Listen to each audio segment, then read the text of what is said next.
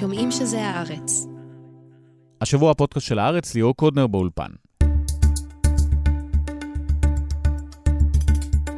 עסקת החטופים בינתיים מתעכבת, אבל צפויה לצאת לדרך בקרוב. עם יניב קובוביץ' נדבר על הישגי צה"ל עד כה, מה קרה בבית החולים שיפא ולאן מתקדמים מכאן. בהמשך גרשון בסקין, שהיה מעורב בעסקת שליט, יספר על הקשר האישי שלו עם חמאס ומה המטרות שלהם בלחימה ובעסקאות לשחרור השבויים. לדעתו, ישראל תיאלץ לשחרר בפעולה צבאית את החיילים החטופים, עסקה לא תהיה לגביהם. ולבסוף, גם קרין נהון, שניהלה את המטה האזרחי לאיתור החטופים והנעדרים, היא תסכם איך הצטמצמו הרשימות מ-10,000 נעדרים ל-25. נשאל אותה גם מתי תתחדש המחאה נגד פעילות הממשלה.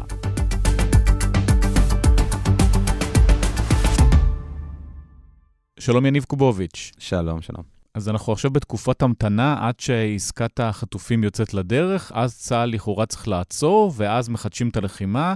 אז אף אחד מאיתנו לא יודע מתי זה הולך לקרות, איך זה הולך לקרות, וכמובן יהיו הפתעות, אבל בואו נדבר חצי בתיאוריה, חצי בפרקטיקה. ברגע שהעסקה יוצאת לדרך, צה"ל עוצר ועושה מה? אז בעצם מהרגע שהדרג המדיני החליט לקבל את העסקה, צה"ל מחויב לעסקה הזאת, וזה אומר שיהיו בעצם הפוגות של הלחימה. מבחינת צה"ל, אם מסתכלים על זה טקטית, כן? מבחינה צבאית זה לא טוב. הצבא הרבה יותר חזק שהוא נע, שהוא זז, שהוא עובר ממקום למקום, שהוא לא סטטי.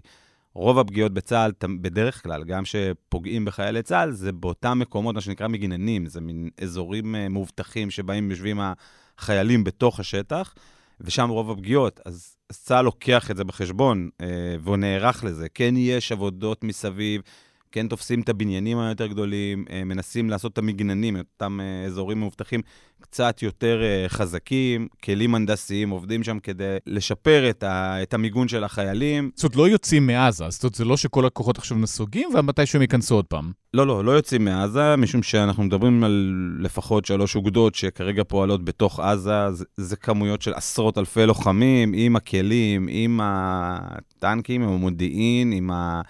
עם כל הכוחות שכבר מכירים ונכנסו לשטח, לצאת משם ולחזור, זה, זה פשוט אירוע ש... א', שצה"ל יתקשה לעשות. מצד שני, יש לזה גם יתרונות. היתרונות זה שצה"ל כבר נלחם 48 יום, אנחנו ב- בתוך הלחימה. גם צה"ל צריך את ההפוגה הזאת. ובנוסף, זה גם נותן לצה"ל את המחשבה מה עושים עם הדרום, זאת אומרת, איך אנחנו ממשיכים הלאה. מי שראה בתקשורת, או שמע, או קרא, או בדרך כלשהי ניסה להבין מה קורה בעזה. צפון רצועת עזה זה אזור שלפחות עכשיו, זה לא משהו שאפשר לחזור אליו. אין שם בית אחד שעומד, אין אנשים, לא רואים אנשים שמסתובבים בכל האזור הזה, ואני מדבר לא על uh, כפרים קטנים. אני יצא לי להיות בשאטי, יצא לי להיות uh, בציר החוף, שזה ציר הבילויים והמקום, באמת, ההומה אדם, שם הם יודעים לבלות, לשם הם מגיעים בדרך כלל, גם בסבבים. ציר החוף הוא סוג של ציר מפלט, של שם רואים המון אנשים, לא רואים אנשים בעזה. היית שם שלוש פעמים, פשוט אתה רואה רק חיילים שמתקדמים איתך, גם לא חמאסניקים וגם לא אזרחים? ממש לא, לא, לא רואים, לא... חמאסניקים, ההיתקלויות של צה"ל זה כל מיני חוליות אה, או ספונטניות שלהם שמתארגנות, כי הם כבר לא עובדים בגדודים ובכוחות הגדולים, הם בעצם איזה שהם חוליות ספונטניות שיוצאות אה, לבצע את האירועים, ואז הם יוצאים מתוך הפירים ונעלמים. לא ממש רואים עכשיו אה, מול צה"ל מאות אנשי חמאס שמנהלים קרב, זה לא קורה. גם אזרחים לא. האזרחים היחידים שלי יצא לראות זה באמת בציר ההומניטרי. שרואים אותם הולכים לכיוון דרום, זה ציר שצה"ל פתח, יש חיילים מהצדדים, טנקים, יש נקודות שבהם יש ביקורת לראות שלא באמת מבריחים אה, או מחבלים או חטופים. אה, אז יש את הביקורת, והמקום השני זה בבית חולים שיפא, שיצא לי להיות בו, שזה בכלל אירוע כמעט מטורף, אז כן שם רואים אה, אזרחים קצת. כשרואים את עזה היום, שנכנסים בדרך, זה, זה כמו תפאורה של סרט ארמגדון כזה. הכל הרוס, אין בית אחד שעומד, אין כביש. זאת אומרת, אין כבישים בצפון הרצועה. הכל בעצם כלים הנדסיים של צה"ל הרימו.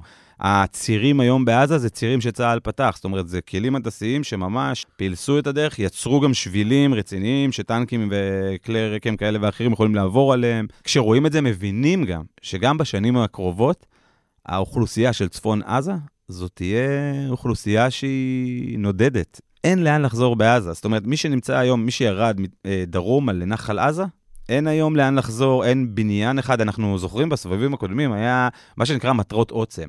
זה אותם מגדלים גדולים שגם שימשו את חמאס, וצה"ל אה, לקח את זה בתור איזה...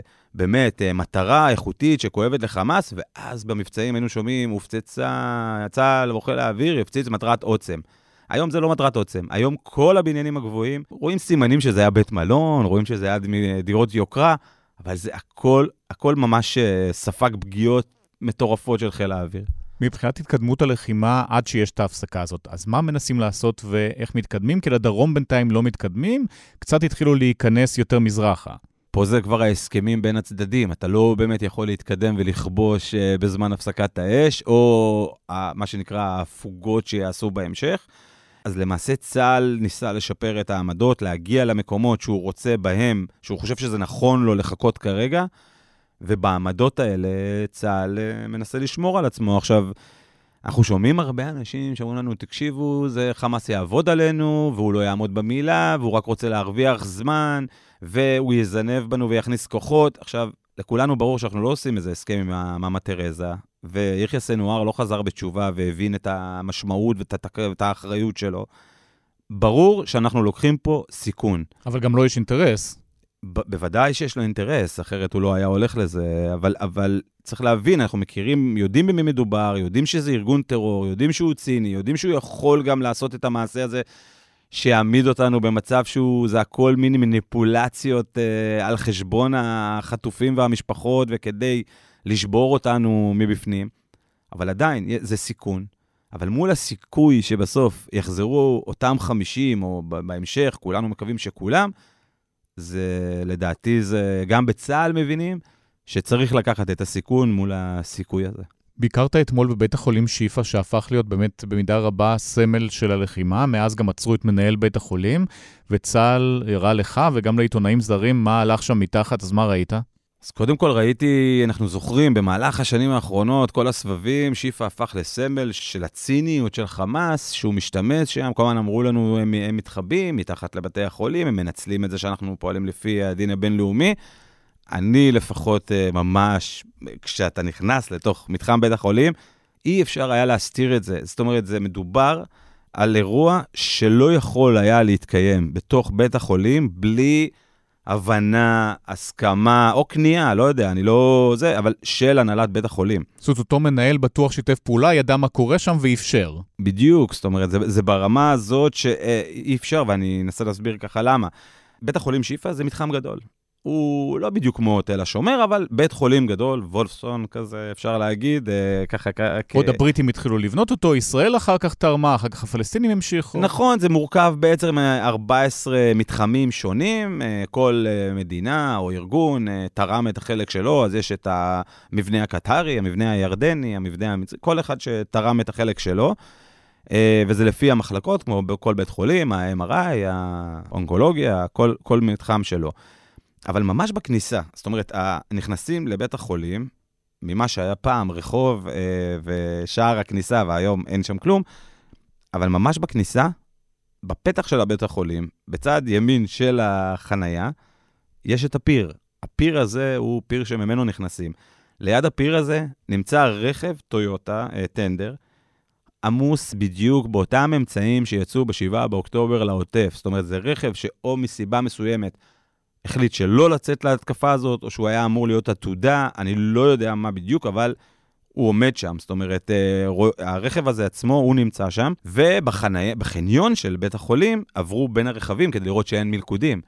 ושם נמצאו עשרות כלי נשק, רימונים, אה, מטענים, הכל בתוך הרכבים. המנהרה הזאת שבכניסה, היא בעצם אה, מובילה לתוך אה, מין רשת מנהרות אה, מתחת לבית חולים שיפא, שאם אתה עובר בה, ואנחנו ככה הלכנו מתחת, בתוך המנהרה... זאת אומרת, איך אתה יורד לשם בכלל? יש שם איזה סולם? איך ירדת? יש אפילו יותר מזה. בבית, במקומות אחרים באמת ראינו סולמות מאולתרים, או סולמות שעשו ככה מכל מיני דברים שיהיה אפשר לצאת ולהיכנס. פה אנחנו מדברים ממש על מדרגות.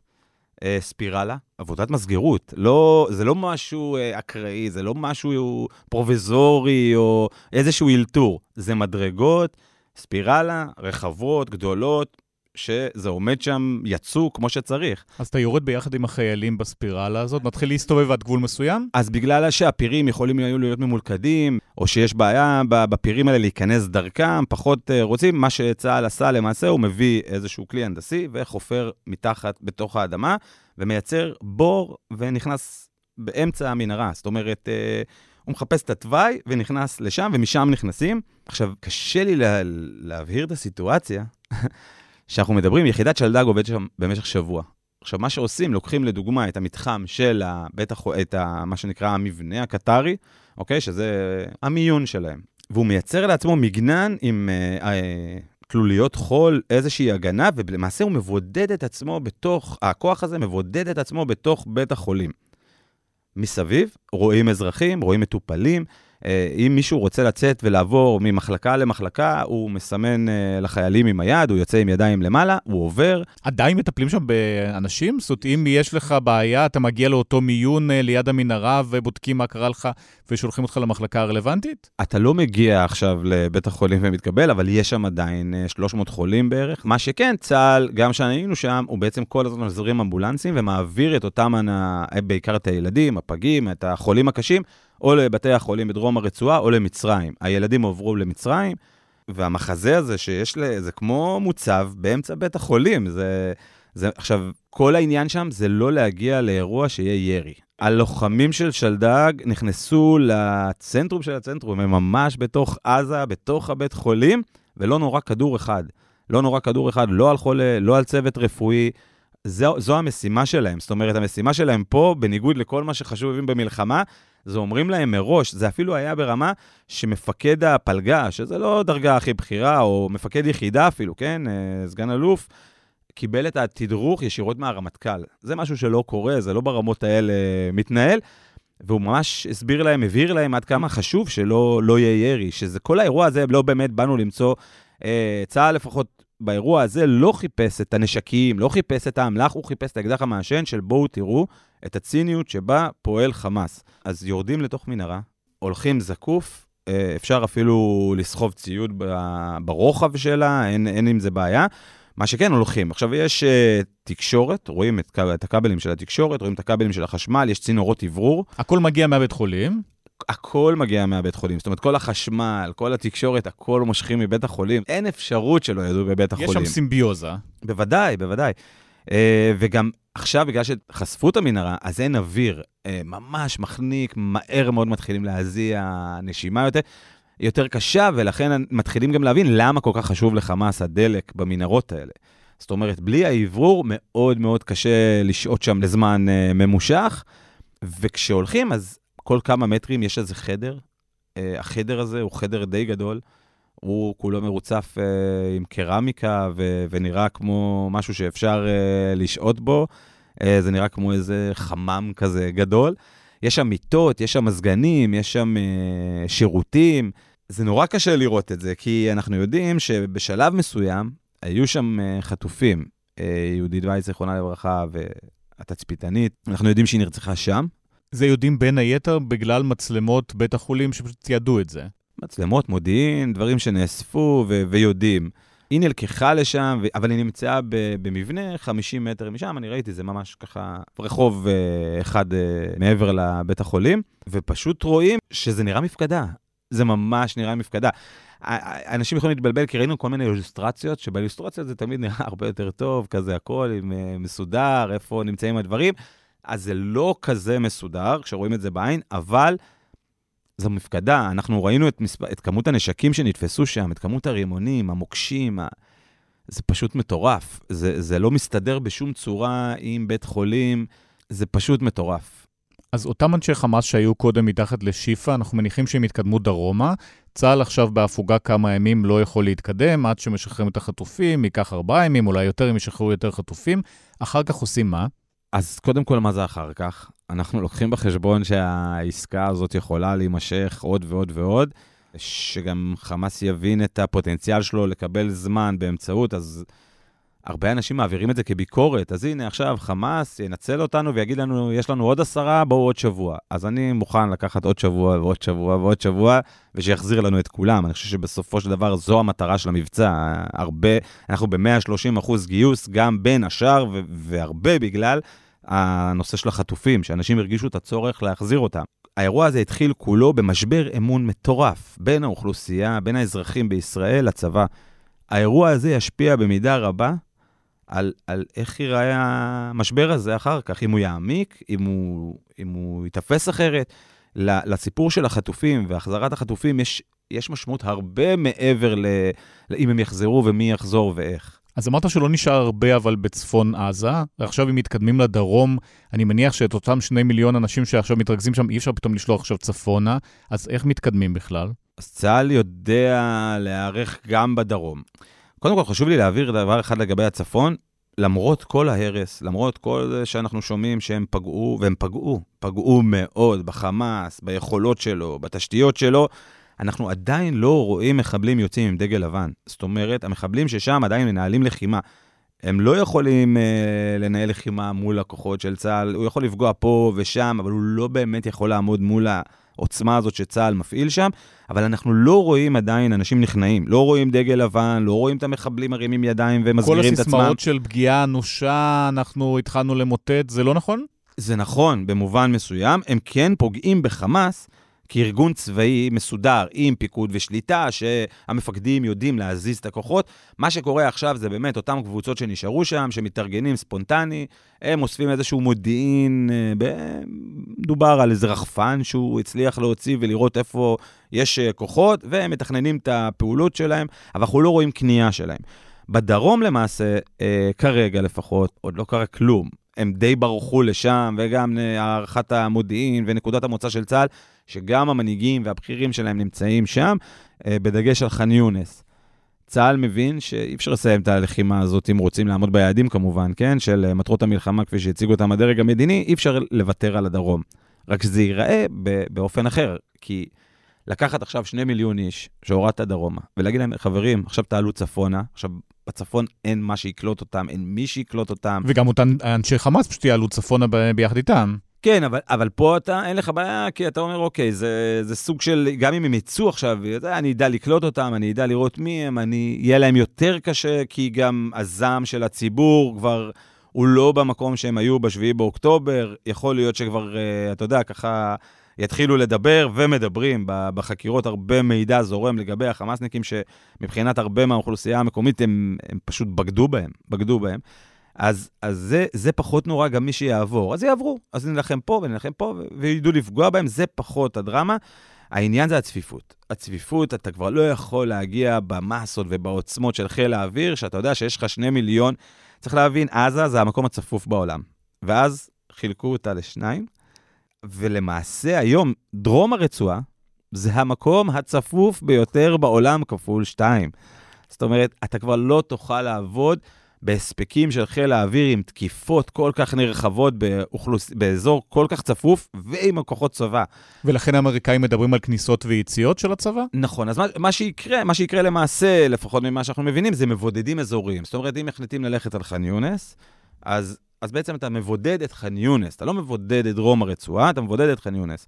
זה אומר שישלחו אותם קצת יותר מערבה, לקו החוף, גם שם מתחילים כבר לבנות uh, בתי חולים של שדה, uh, כל מיני מדינות שתורמות, מנסים לקלוט אותם, אז יעבירו בהתחלה קצת יותר uh, צפונה לאזורים שעדיין לא נפגעו, אבל הדגש הוא יהיה רפיח וח'אן יונס להערכתי, כי אלה הערים הגדולות, אלה הערים שהן הבעייתיות.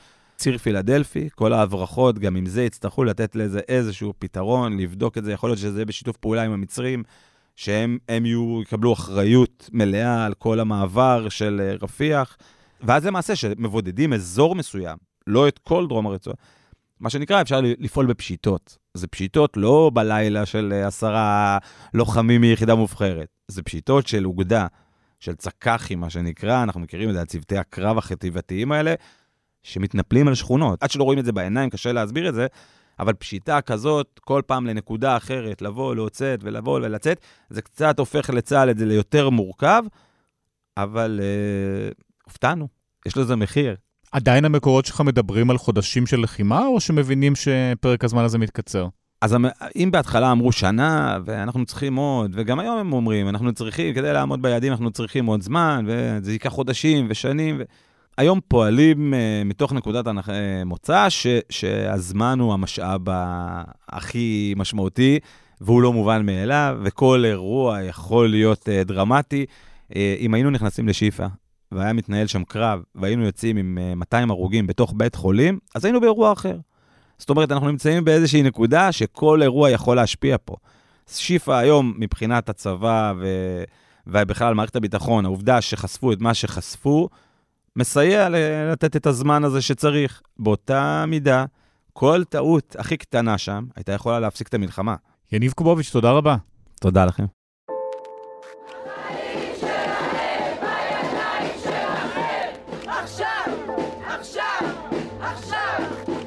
עסקת החטופים הייתה אמורה לצאת לדרך הבוקר, בינתיים יש דחייה. אנחנו לא יודעים עד מתי הדחייה הזאת תהיה, אבל בכל זאת רצינו לדבר עם גרשון בסקין, פעיל שלום ותיק, שהיה בין המתווכים בעסקת שליט. שלום. שלום.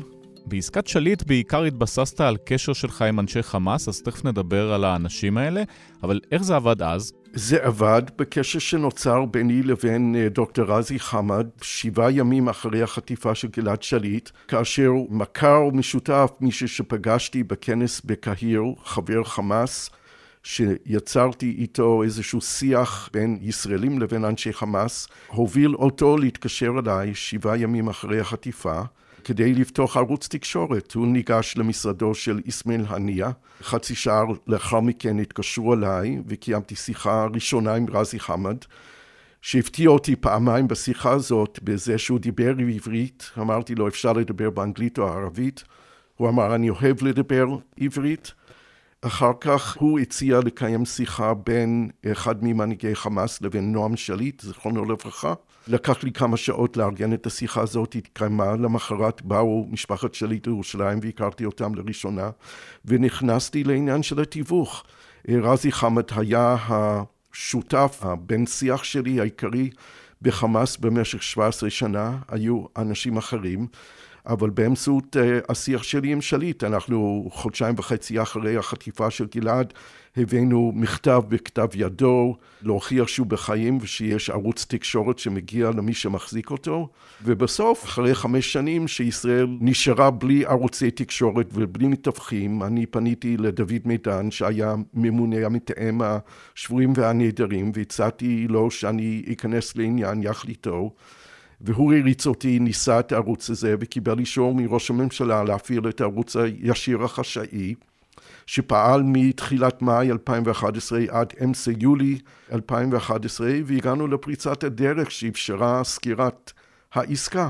אז כמו שאמרת זה לקח חמש שנים בפעם הקודמת, הפעם זמן מאוד קצר אחרי 7 באוקטובר אתה אמרת שצריך להתכנס לעסקה קטנה יחסית ומשם להתקדם. כרגע, לפי הדיווחים לפחות, זה מתקדם בדיוק לפי מה שדיברת עליו, משחררים נשים וילדים ויחסית מספרים אה, נמוכים. זה מה שנקרא באנגלית no brainer. הרי יש לנו מספר מצומצם יחסית של אסירות פלסטיניות ומספר קצת יותר גדול של קטינים, בני נוער בעצם, אין שם אנשי חמאס אה, כבדים, אין שם אנשים מעזה, יש כמה אנשים שיושבים על ניסיון רצח כי הם ניסו לדקור שוטרים או אזרחים וזה נורא ואיום, אבל אה, זה לא רוצחי ישראלים לפי ההגדרה הישראלית ויחסית קל לישראל לקבל החלטה לשחרר אותם, אז התמורה הייתה נגיד נסבלת מבחינת ישראל ומה שאנחנו רוצים לקבל בחזרה זה חיוני וזה מוסרי ואין דבר מוסרי יותר מזה.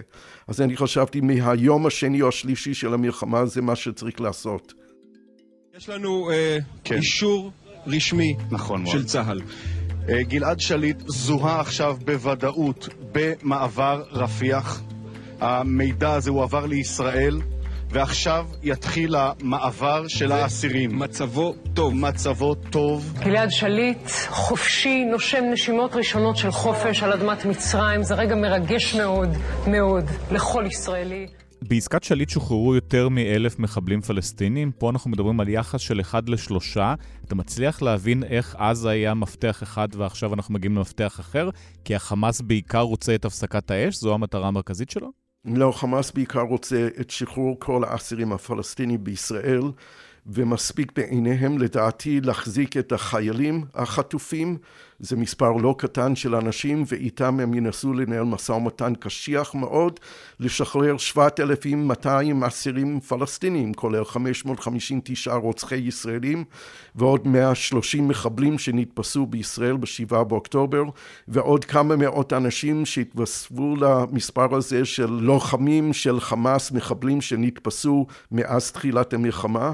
יש בין ה-7,200 כ-2,000 אנשים שיושבים במעצר מנהלי. זו עסקה בלתי אפשרית מבחינת ישראל, אני מעריך שאין עסקה כזאת, לא, לא יהיה, אבל חמאס ינסה עם כל הכוח שלו אה, להעמיד את החיילים החטופים כ- כבני ערובה לשחרור של כל האסירים הפלסטינים. לדעתך זה עדיין הסיפור? כי ב-7 באוקטובר ראינו משהו אחר. זאת זו הייתה פעולה שאני מניח שהפתיעה גם אותך. אני חושב שזה הפתיע גם את חמאס, בוודאי הפתיע אותי, את, את כל עם ישראל, את כל העולם בעצם.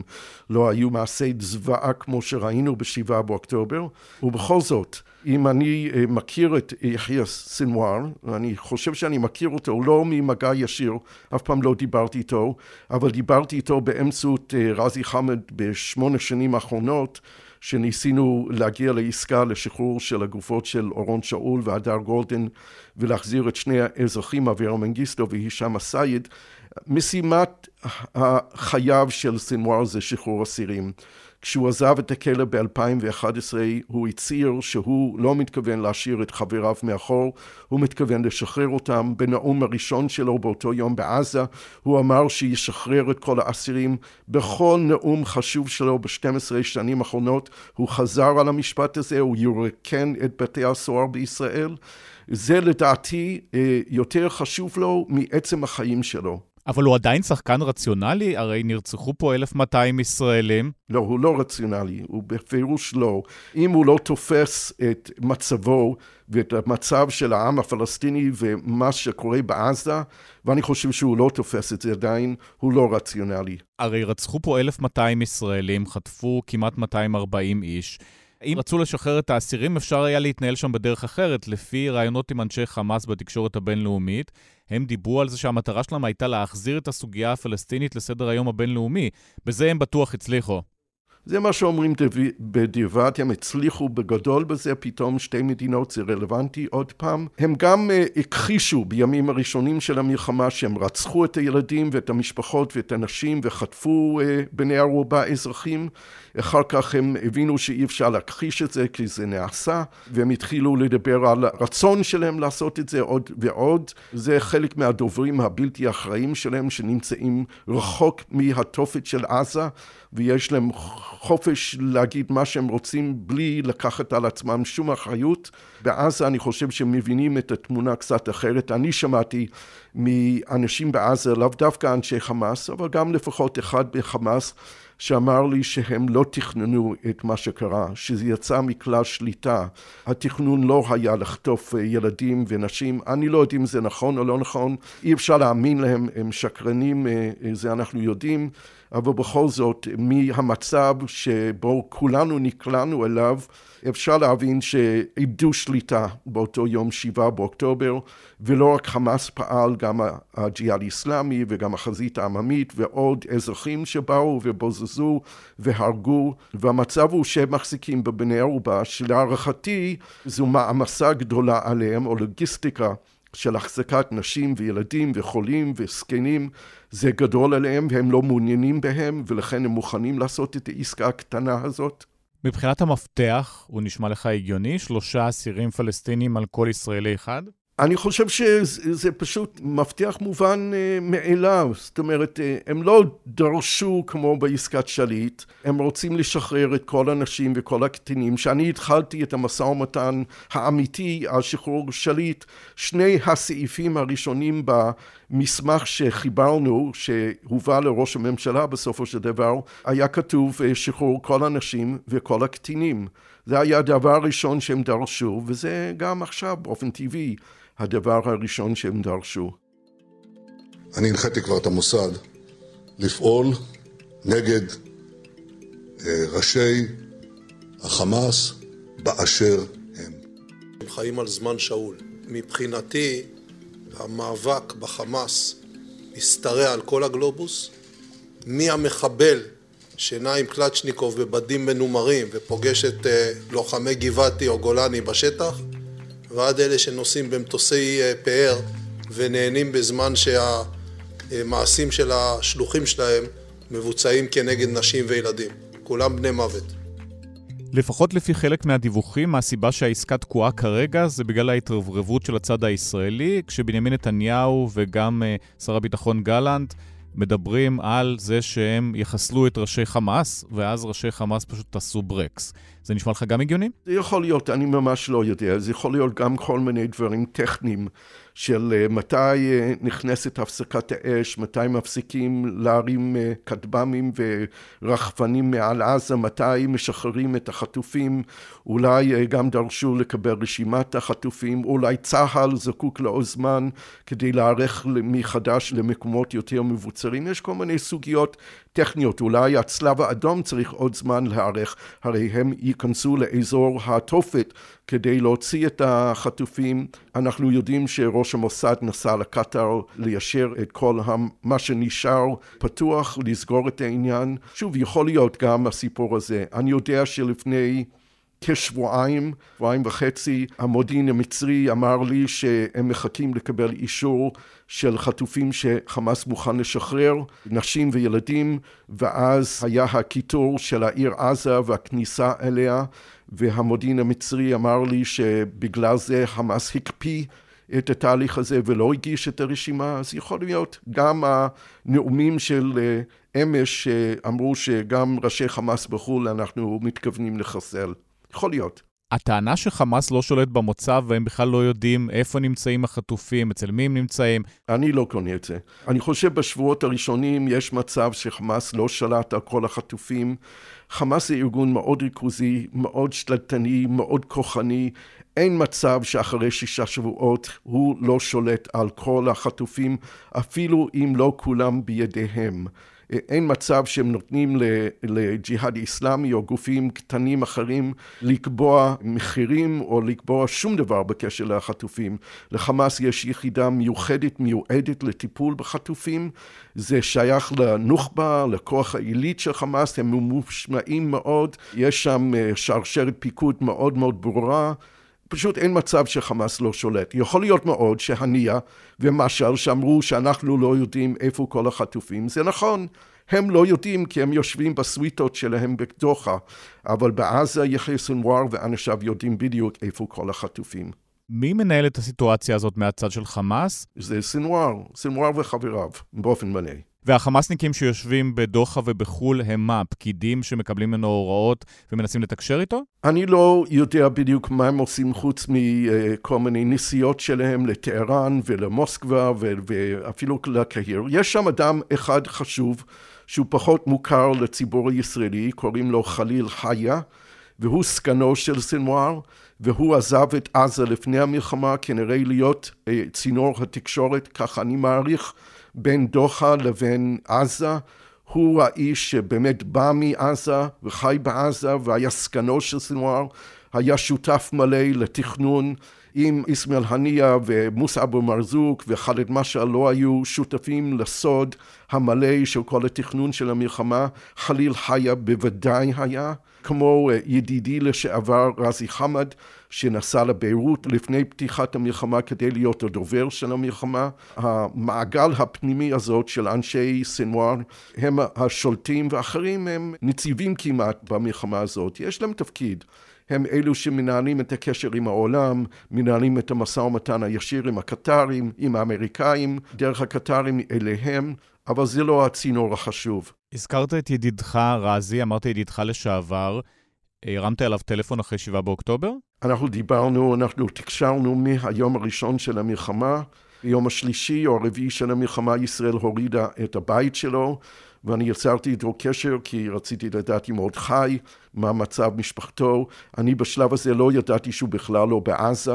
אני גיליתי את זה כאשר פנה אליי מי שהיה יועצו של ערפאת לחמאס, ששנים לא דיברתי איתו, ופנה אליי ואמר, דיברתי עם החבר שלך, אמרתי איזה חבר? הוא אמר רזי חמד. אתה יודע שהוא בביירות? אני נפלתי מהכיסא, לא, לא ידעתי, אני כל הימים הראשונים, כל השבוע הראשון שתקשרתי עם רזי והצעתי את ההצעה של נשים קטינים תמורת נשים וקטינים, ילדים, ואז גיליתי שהוא בכלל לא בעזה, זה ממש היכה אותי. התקשרת אליו, מה הוא אמר? אנחנו תקשרנו בעיקר בסיגנל ובוואטסאפ, לא דיברתי איתו פעם אחת. או פעמיים שיחות קוליות. הוא היה מאוד לוחמני בתחילת השיחות שלנו. כאמור, אני אמרתי, הם, הם בהתחלה הכחישו את הדברים שהם עשו. הם אמרו, אנחנו לא עשינו את זה, זה לא אנחנו, בכלל לא נעשה, זה סיפורים של ישראל. הוא התחיל להאשים אותי שאני מדבר כישראלי, לא שדיברתי איתו כמשהו אחר בעבר, הוא אמר שאני בעצם מאמץ את הקו הממשלתי ואני מייצג אותם ואי אפשר לדבר איתי. שזה מה, אין 1,200 הרוגים, אין חטופים, הם רק נכנסו פה לטיול? בימים הראשונים הייתה הכחשה, גם של סדר הגודל של הזוועות וגם שרצחו ילדים ונשים ושרפו אנשים חיים, כן, ואני אמרתי לו, אתם עשיתם את זה. אמרתי לו באופן מפורש, אתם עברתם את הקו בין מה שמפריד בין אנושי לבין בלתי אנושי, ושאלתי אותו אם הוא מבין שימיו ספורים, ימיו של אה, חמאס וימיו שלו שלו, אישית, והוא חזר עליי, אנחנו חזקים, אנחנו נהרוג הרבה ישראלים, יש לנו הרבה הפתעות, אנחנו לא ניכנע, אנחנו חזקים. ביום יומיים הראשונים גם דיבר על שחרור פלסטין, אנחנו בדרך לאל-קודס, אנחנו מנצחים, ישראל קורסת וכל הדיבורים האלו. קשה לנהל שיחה כזאת. מאוד קשה, מאוד קשה. זה... אבל זה לא שבר אותי.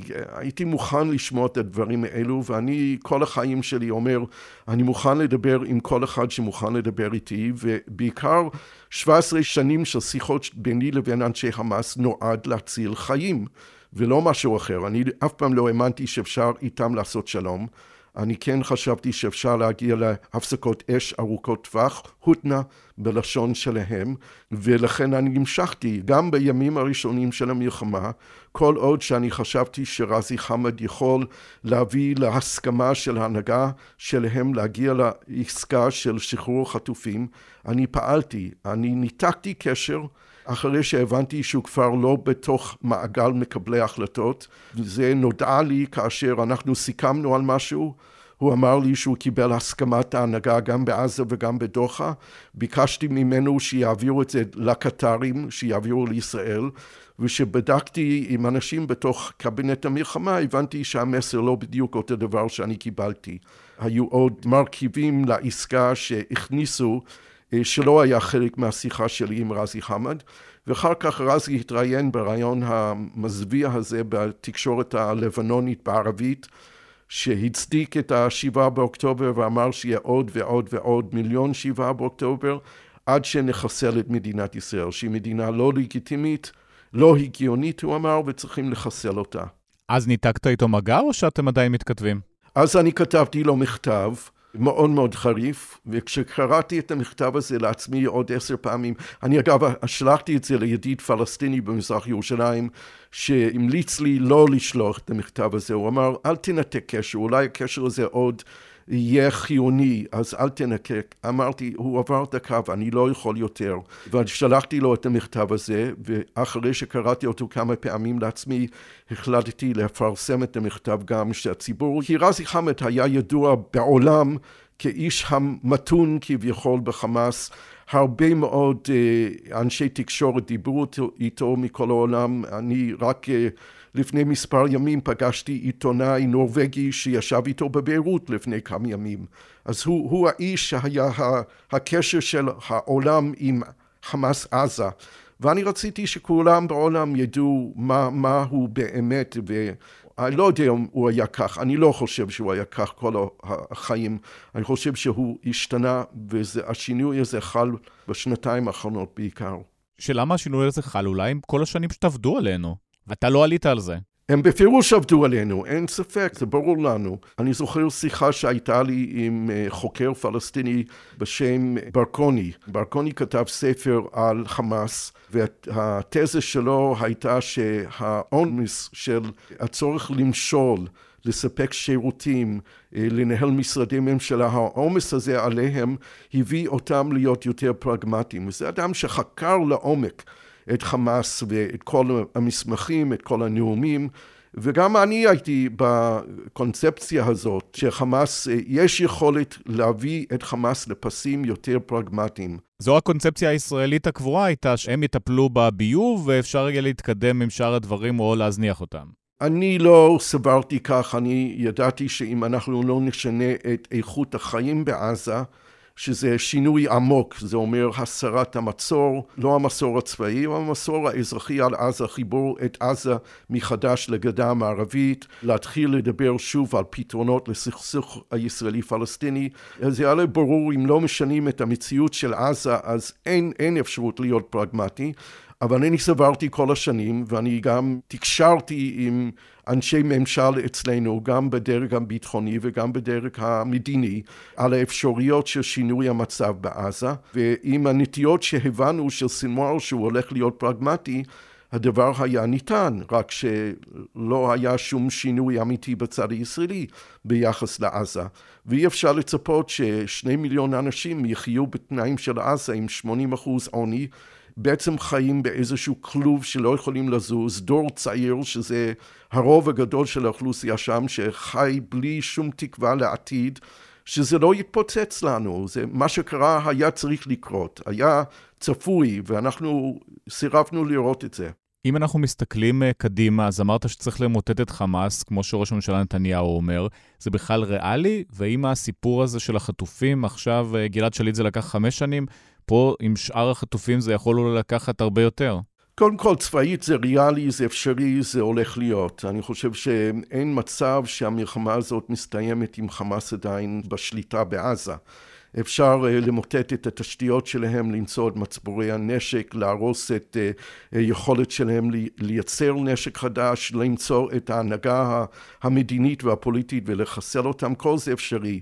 מה שאי אפשר לעשות באמצעות הצבא זה לחסל את הרעיון של חמאס, את האידיאולוגיה.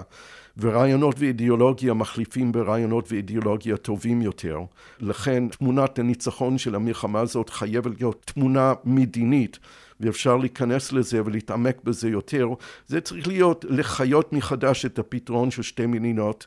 זה יחייב שינוי הנהגה גם בישראל וגם בפלסטין, וזה יקרה, אין מצב שההנהגה הנוכחית שלנו ושל הפלסטינים תישאר אחרי המלחמה הזאת. זה יחייב התגבשות בינלאומית מאוד מסיבית ומאוד לוחצת על מדינת ישראל ועל הפלסטינים להגיע למצב ששבעה מיליון ישראלים ושבעה מיליון פלסטינים יכולים לומר את המשפט לכל אחד שחי בין הנהר לבין הים יש אותה זכות לאותן זכויות ומשם נוכל להתקדם. זה יחייב גם את הנשיא ביידן למשל, שמאבד תמיכה במפלגה הדמוקרטית, לחלץ את עצמו ולהכריז שארצות הברית מוכנה להכיר במדינת פלסטין ולאפשר למדינת פלסטין להיות חברה מלאה באומות המאוחדות. זה יהיה שינוי קו בינלאומי, כי מה לעשות, החמאס כן הצליח להחזיר את הסוגיה הפלסטינית לשולחן, לאג'נדה הבינלאומית. והחטופים? אני חושב שאפשר בעסקאות בזמן הקרוב לחלץ כמה שיותר מהחטופים האזרחים, כל הנשים, כל הילדים, אני מקווה כל הקשישים וכל החולים והפצועים, וחמאס ימשיך להחזיק את החיילים וידרשו את המחיר שישראל לא תהיה מוכנה לשלם. וכואב לי נורא לומר את זה, אבל אני חושב שלא תהיה עסקה לחלץ את החיילים החטופים בהסכמה. וזה יחייב את ישראל להיכנס לעזה, לדרום הרצועה, עם כוחות מיוחדים, לאתר אותם, לנסות לחלץ אותם, עם כל הסכנות הכרוכות בכך. גרשון בסקין, תודה רבה. בבקשה.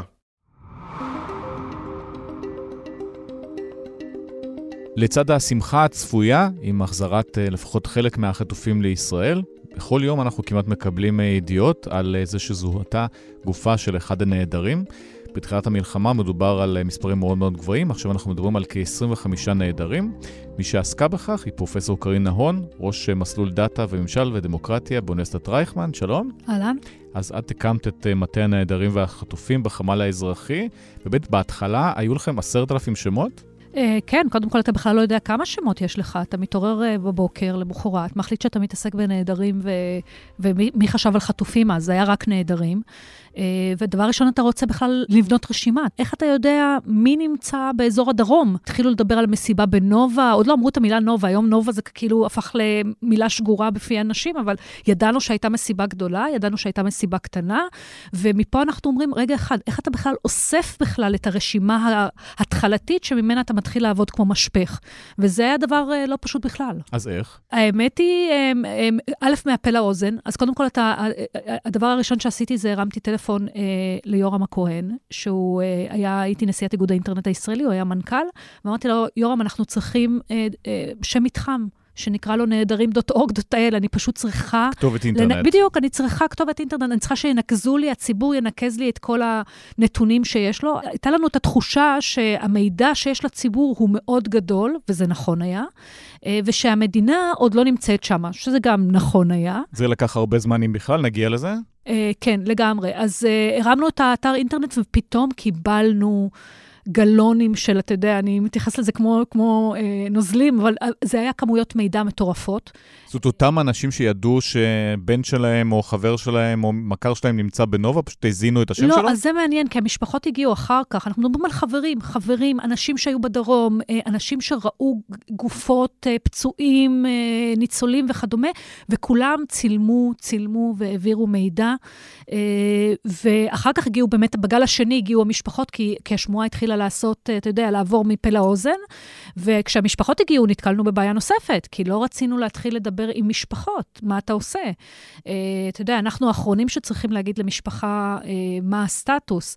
ואז קבענו לעצמנו מין קו אדום כזה, שאנחנו מקבלים מידע מהמשפחות, אבל אנחנו לא מעבירים מידע למשפחות.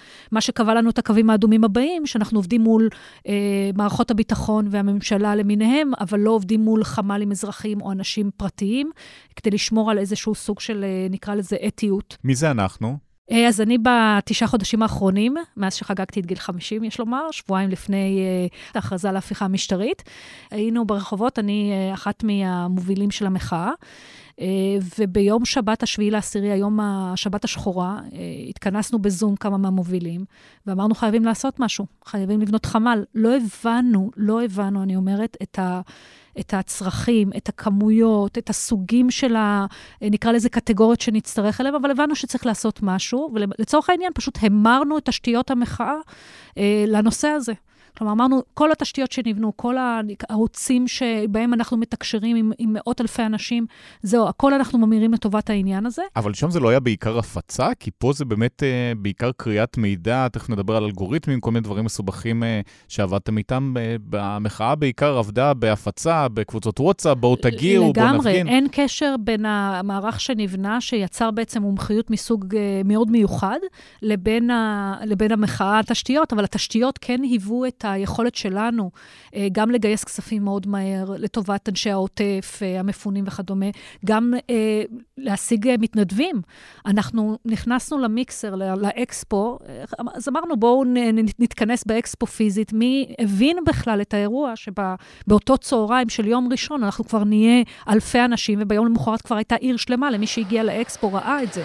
אנחנו מקבלים בקשות, מקבלים את זה באתר שלנו, זה מגיע לכאן.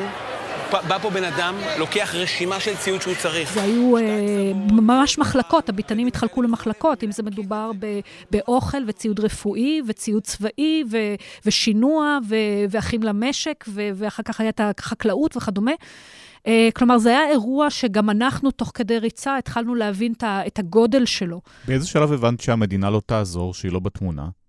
קודם כל, המדינה הייתה בתמונה, אבל בהתחלה היא פשוט, היא, המוסדות המדינה פשוט התפרקו לנו מול העיניים, אלה שעובדים בנושאים האלה. ולאט לאט, אני חייבת להגיד, כבר אחרי שבוע התחלנו לראות סימני חיים. למעשה עבדנו איתם מאוד בצמוד, ואני חייבת להגיד uh, לזכותם, שהם כבר היו מוכנים לעבוד איתנו. בהתחלה זו הייתה חשדנות כזאת של כאילו, הנה, אנחנו המדינה, אנחנו לא יכולים לשתף איתכם מידע. אתם הבוגדים. אה, לא, ממש לא. לא היה בכיוון הזה, היה בכיוון uh, uh, של, של אתם אנשים פרטיים, חמ"לים אזרחיים. אה, היה גם את הנושא של, אפרופו מי אתם ו, ולמה אתם באתם, אבל, אבל זה דווקא, מוסדות המדינה היו מאוד מקצועיים. אבל uh, לא מספיק מקצועיים, אגב, בסיפור של ה... Uh, נקרא לזה, של העבודה, אבל, אבל מספיק להגיד, אנחנו רוצים לעזור לכם, אתם רוצים לעזור לנו, אבל, אבל אתם, אתם גוף פרטי, אנחנו לא יודעים אם אנחנו יכולים לשתף איתכם מידע וכדומה. ואז הם התחילו לראות את התוצרים שלנו. כלומר, מה שקרה במהירות מאוד גבוהה, הפכנו לאלפי מתנדבים, אחר כך הורדנו את זה ל-450 קבועים, כי זה היה אה, דרישה מפיקוד העורף, היה טילים באותו זמן, ו- ובעצם כשהם התחילו לראות שהפכנו לאיזשהו סוג של, נקרא לזה מפעל מידע, מפעל מודיעיני, ממש האב של מידע, התחיל לעבוד בצורה יותר סיסטמטית, הקשר בינינו. היו לנו למעשה 15 לקוחות, שזה המון, אה, החל משב"כ, מ"מ, להב 433, פיקוד העורף, אה, איתן, הצלה, איתור נעדרים. Uh, וזה אפשר לנו אז כבר להתחיל להצליב יותר מידע. ועכשיו, ברגע שקיבלנו מידע מהמשפחות, אז היו באמת שני מקורות מידע מאוד, היינו גמישים יותר מהמדינה, זה בטוח. ואז התחלנו לעבוד סיסטמטית. התחלנו להוריד בצורה סיסטמטית את ערוצי החמאס, 150 ערוצי חמאס, את סרטונים, הגענו ל-200 אלף סרטונים. 200 אלף סרטונים מ-7 באוקטובר? כן. כן. שפשוט חמאסניקים שהסתובבו פה? שיש עוד יותר. אגב, יש יותר מ-200 אלף, אבל 200 אלף היו אלה שעברו בחמ"ל, כן. איפה השאר?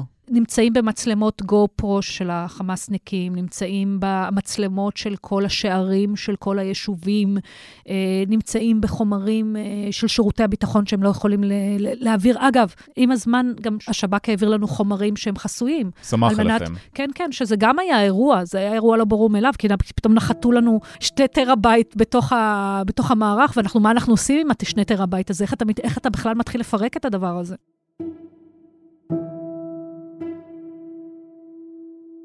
אז איך עובדים? אמרנו שיש עשרת אלפים שמות, מנסים לזקק שם-שם, לחפש אה, האם יש סרטון שאותו בן אדם מתועד בו, או סרטון של איש חמאס שעלה לטיקטוק, או סרטון של השב"כ. בואי תתארי לנו. אז קודם כל אתה מדבר בצורה נורא רציונלית, זה כאילו שאתה אתה designer, לא, זה אירוע לא רציונלי, זה אירוע שאתה נכנס אליו ואתה זורם איתו ואתה מנסה כל הזמן לבנות את תהליכי העבודה תוך כדי.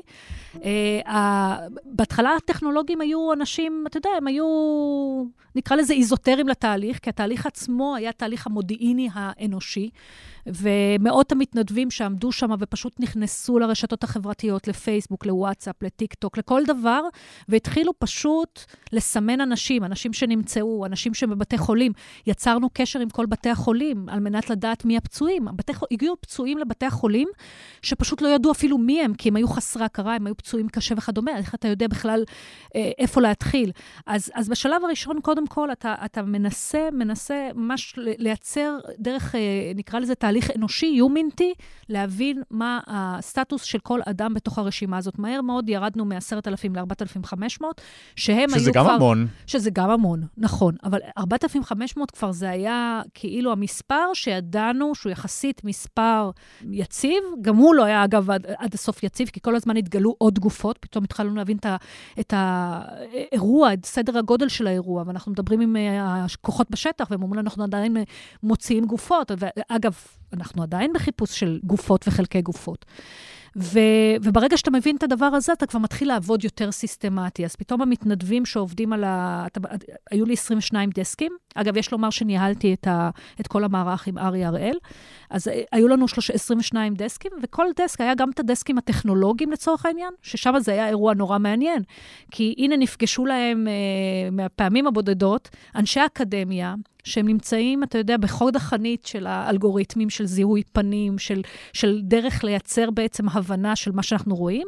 מצד שני, עם, עם אנשי, ה, נקרא לזה, המוחות הטובים ביותר במדינת ישראל, ובאמת אה, הגיעו אלינו מכל החברות הכי גדולות, החל מגוגל, אינטל, אמזון וכדומה, והתיישבו שם ביחד, והיה להם עוד מאות אנשים שיכלו לתייג להם את המידע. עכשיו, אתה צריך להבין, הבעיה, האתגר הכי גדול של בינה מלאכותית, זה קודם כל big data, היה לנו, אבל לא רק big data, אלא אנשים שיתייגו את זה בצורה ויטייבו את זה בצורה אנושית, שיוכלו לאמן את המכונה. צריך ידיים עובדות, את אומרת. בדיוק, והנה היה לך את הכל. ובנוסף לזה, גם כל הזמן תחשוב על זה שהיה לנו את, ה, את המודיעין האנושי, שכל הזמן הזין אה, חזרה בין הטכנולוגים אה, לאנשי המדעי החברה, אני רוצה לקרוא להם. בקיצור, נוצר איזשהו space, נוצר איזשהו מרחב אה, מדהים, אה, לא לדבר על שאנשים היו, אתה יודע, עם סכין בין השיניים, כלומר, אנשים... תחושת שליחות. זאת הייתה תחושת שליחות מטורפת. אנשים הגיעו, ו- ובאמת עבדנו שם מבוקר עד לילה במשך שבועות, וזה היה גם מאוד מרגש לראות את הדבר הזה. זה מחזיר לך קצת אמון אחרי התקופה הבאמת לא, לא אנושית הזאת. ספרי לי על איזה יוריקה מומנט שהיה לכם.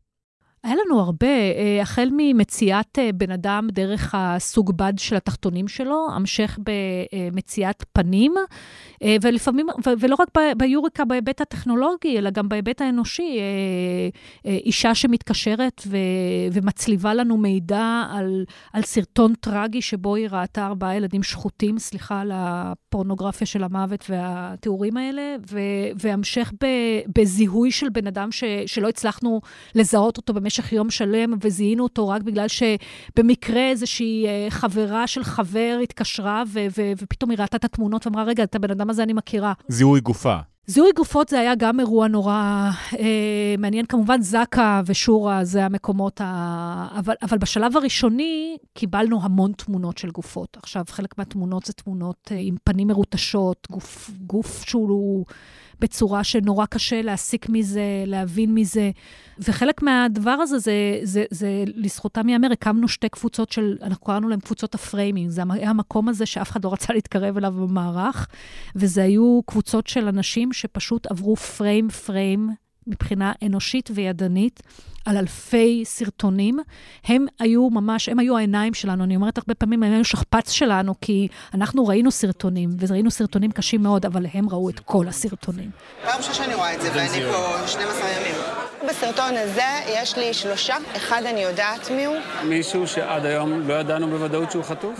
וממש הם, הם, הם היו אלה ש, שידעו...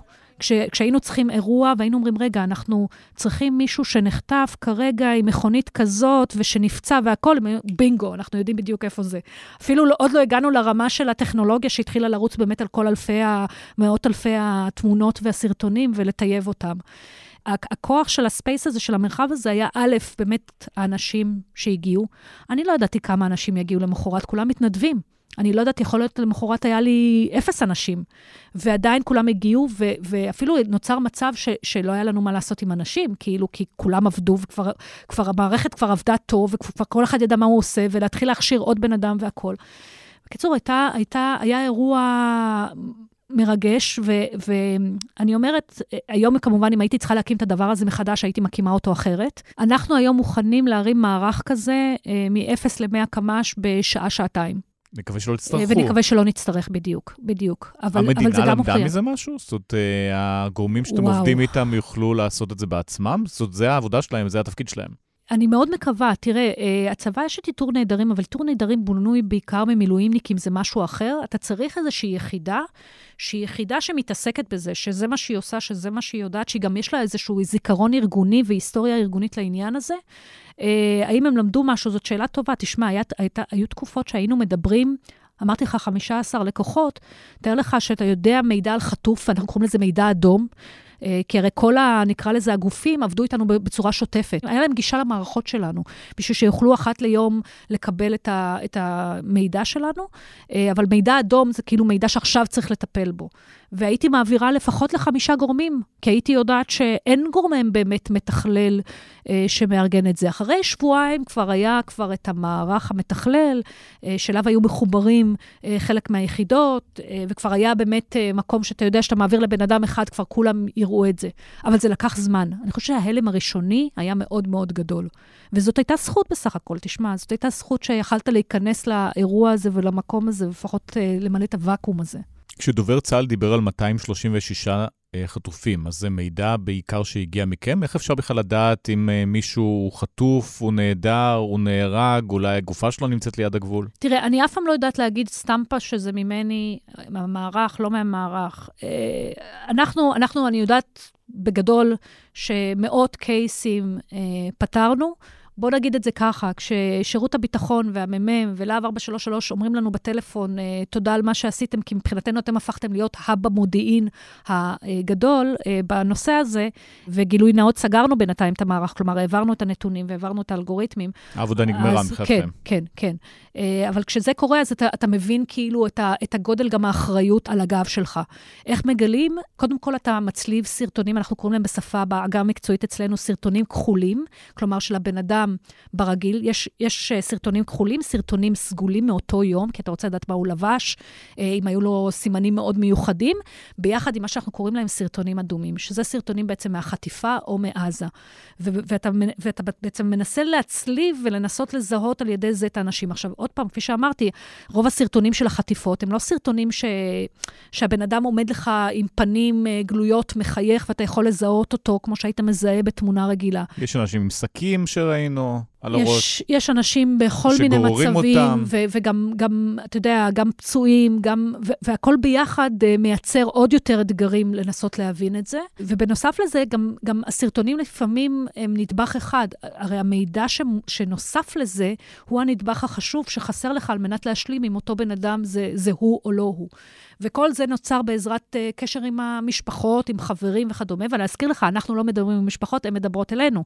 אז הקמנו דסק של טלפוניה, ש, שבאמת קיבלו ודיברו עם המשפחות, אבל זה לא היה פשוט, זה, כי, כי עוד פעם, השמועה עשתה את שלה, ופתאום יום אחד מצאנו משפחות מחכות ורוצות לדבר איתנו של חטופים, או של נעדרים, שרוצים לשמוע מאיתנו מידע. אה, ו, וזו סיטואציה מאוד קשה. את יכולה בכלל להגיד להם, הבת שלכם חטופה, הבת שלכם נהדרת? אני, אני לא רוצה להגיד להם. הקטגוריה אפילו. לא, אני לא רוצה להגיד להם כלום. אז מה את אומרת? אני, אני אומרת להם, הדבר היחיד שאני יכולה להגיד לכם זה תעבירו לנו את כל המידע כדי שאנחנו נוכל לנתח את זה ונעביר את זה ל, לרשויות. אז תשובות אבל, ממך הם לא מקבלים. תשובות ממני הם לא מקבלים, אבל תשמע, היה לנו קטעים שאני חשבתי שאני יורה לעצמי ב, בראש, כי, כי למשל, משפחות היו באים, אנחנו מדברים שבועיים אחרי, בסדר? אנחנו לא מדברים על, אותו, על אותם ימים ראשונים, ואומרים לנו, אף אחד עוד לא יצר איתנו קשר. ואני אומרת, זה לא יכול להיות, אני מסתכלת על השם, ואני יודעת שהעברנו את התכנים, אני יודעת שהעברנו את החומרים כמה ימים קודם, איך זה שלא יצרו קשר. כלומר, לקח כמה ימים לצבא ולכל המערכת להתארגן איך מטפלים בכל המשפחות, ותשמע, זה אירוע, זה באמת אירוע טרגי ואסוני, במובן שזה כמות האזרחים, אתה יודע, הצבא יודע לטפל בחיילים. אתה מדבר פה על אזרחים, מי מטפל בהם, מה מטפל בהם, איך, איך פונים למשפחה, מי מייצר את הקשר. לקח למדינה כמה ימים טובים, אה, ש, שעוד פעם, מבחינת המשפחה, זה היא מרגישה, אף אחד לא מדבר איתנו, למה אף אחד לא מדבר איתנו? אה, וכאן היינו צריכים ממש, אה, אתה יודע, ללחוץ במקרים שהיו כאילו חורים, והיו חורים. היו טעויות גם? היו, היו טעויות, אה, לא הרבה, אני חייבת להגיד, אבל היו טעויות. אה, טעויות של בן אדם שחשבנו שהוא... אה, שהוא חטוף, אה, והסתבר שהוא בקטגוריה אחרת. אה, היו כמה טעויות. קטגוריה אבל... אחרת, במילים פחות מכובסות, מת. כן, כן. אין מה לעשות. זה כאילו, אי אפשר להיות בזירה כזאת, שהיא זירה מאוד מלוכלכת, מאוד דינמית, מאוד מהירה. אתה צריך לאסוף נתונים מאוד מהר, אי אפשר להיות בזירה כזאת בלי לטעות. אמרתם שהתפזרתם כבר, אז הקשר איכשהו ממשיך בוואטסאפ, אנשים בטראומה, איך הם, זאת אומרת, מה, איך הם מסכמים את החוויה האיומה הזאת מבחינתם? קודם כל, אני לא כתבתי עדיין פוסט סיכום, שזה גם מעניין, אני עדיין לא, לא בשלה לזה, אבל אנחנו, יש לנו באמת קבוצת וואטסאפ, כי אנחנו לפעמים מקבלים אה, שאלה פה ושם. את כל הדאטה העברנו. אה, למוסדות המדינה, אה, ובעיקר לספרייה הלאומית ולארכיון המדינה, שמבחינתי זה סופר חשוב, כי הסרטונים שהיו לנו חשובים לתיעוד, למטה דאטה, מידע על המידע שהוא נכון, ולהנגשה לציבור. זו המטרה שלי, כאילו, אני, כשאני חושבת על זה לכמה שנים, במרחק הזמן, התיעוד הזה סופר חשוב. היה לנו 35 פסיכולוגים ש, שליוו אותנו לאורך כל הדרך, במיוחד את שני דסקים של הפריימים, שבאמת נחשפו שם לדברים נוראיים. שמה עולה בשיחה כזאת? אה, אנחנו ראינו את אה, חברי הכנסת מתמודדים אחרי סרטון הזוועות ולא עומדים בזה, פה רואים דברים הרבה יותר... תאר לך שאנחנו מהבוקר עד הלילה, הם רואים סרטון אחרי סרטון, אחרי סרטון, אחרי סרטון של, של עשרות אלפים של סרטונים, ולא רק רואים את הסרטונים, כשאתה רואה סרטון אתה סוגר עיניים באירועים קשים.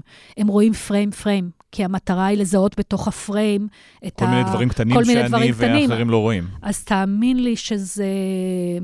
זה, זה כמו זקה, זה בעצם אתה זקה רק בסרט. אתם ממשיכים ללוות אותם? מי שצריך אה, מקבל ליווי, אה, זה גם מהתשתיות של המחאה, אפרופו. אז הזכרת את הקשר למחאה שהייתה על הולד בכל התקופה הזאת, עכשיו כבר uh, סיימתם את העבודה, אז uh, חוזרים לרחובות?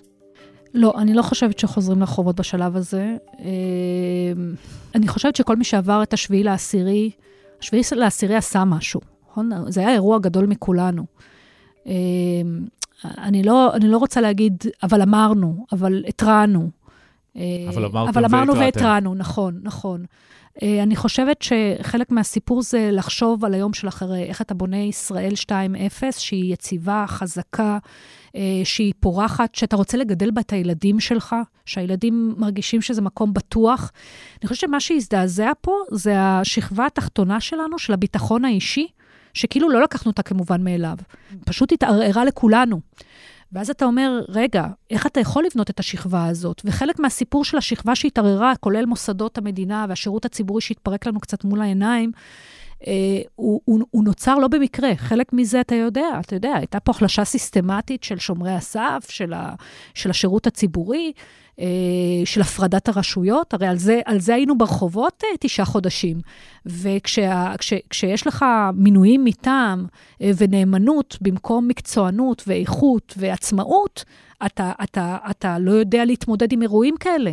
זה פשוט, אתה לא יכול לצפות ש, ששירות ציבורי שלא, ש, שלא מתפקד בתקופת שגרה בצורה רגילה, פתאום בתקופת אסון, יקום על הרגליים ויגיד, הנה, אני הקינג קונג שבא להציל אתכם.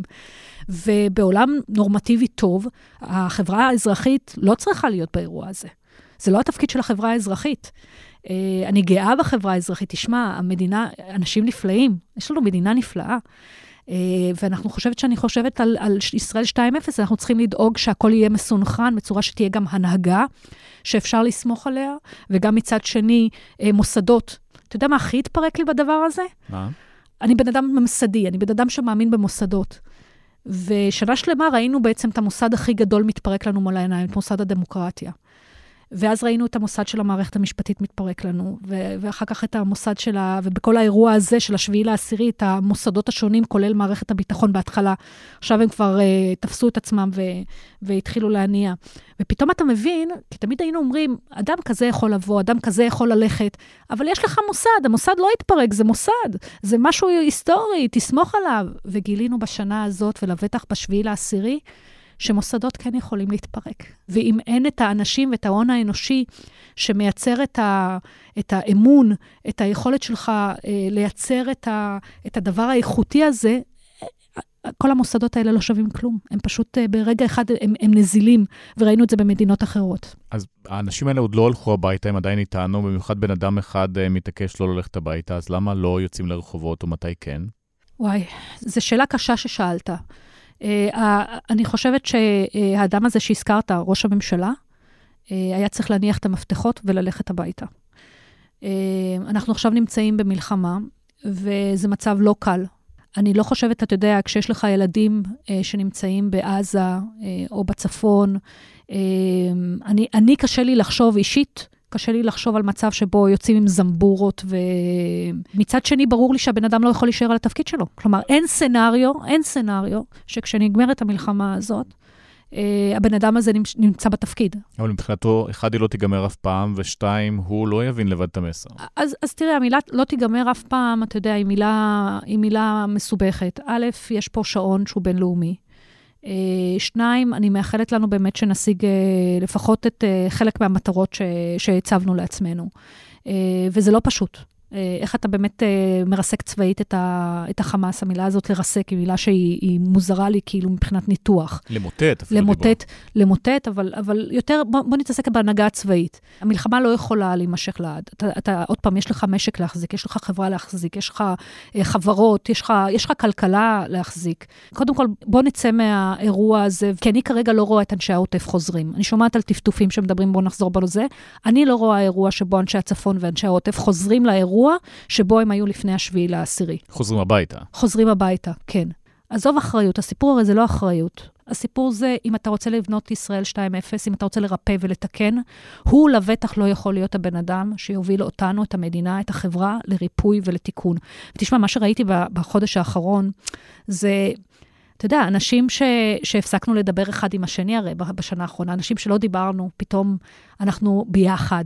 וזה לא רק מילה מכובסת, עזוב את המילה ביחד ננצח וזה, אני לא אוהבת את הסיסמאות האלה, אבל, אבל באמת אתה רואה שאנשים מתגייסים, ובאמת עם נפלא, אנשים מתגייסים, שמים החוצה. כלומר, אם אתה מסתכל, 80-90 אחוז מהעם אומר, fuck, סליחה על המילה, תנו לנו לחיות פה בשלום, תנו לנו לחיות בשלווה עם עצמנו, עם המשפחות שלנו.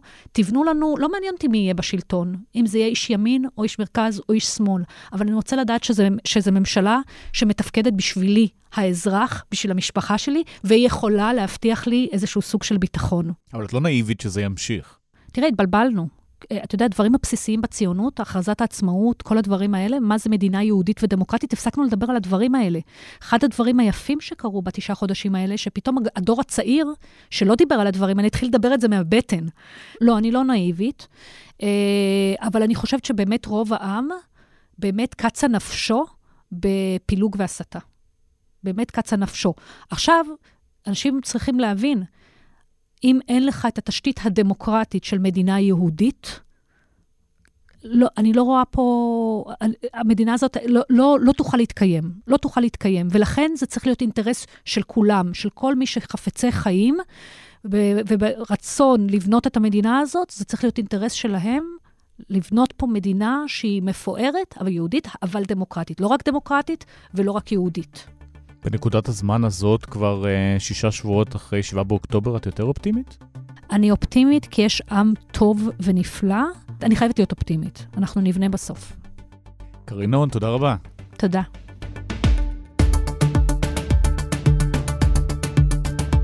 עד כאן השבוע לשבוע הזה, בצוות ניצה ברגמן, אמיר פקטור, אסף פרידמן, מאיה בן ניסן, נערה מלקין ושני אבירם. אני ליאור קודנר, אנחנו נהיה פה גם ביום ראשון הקרוב.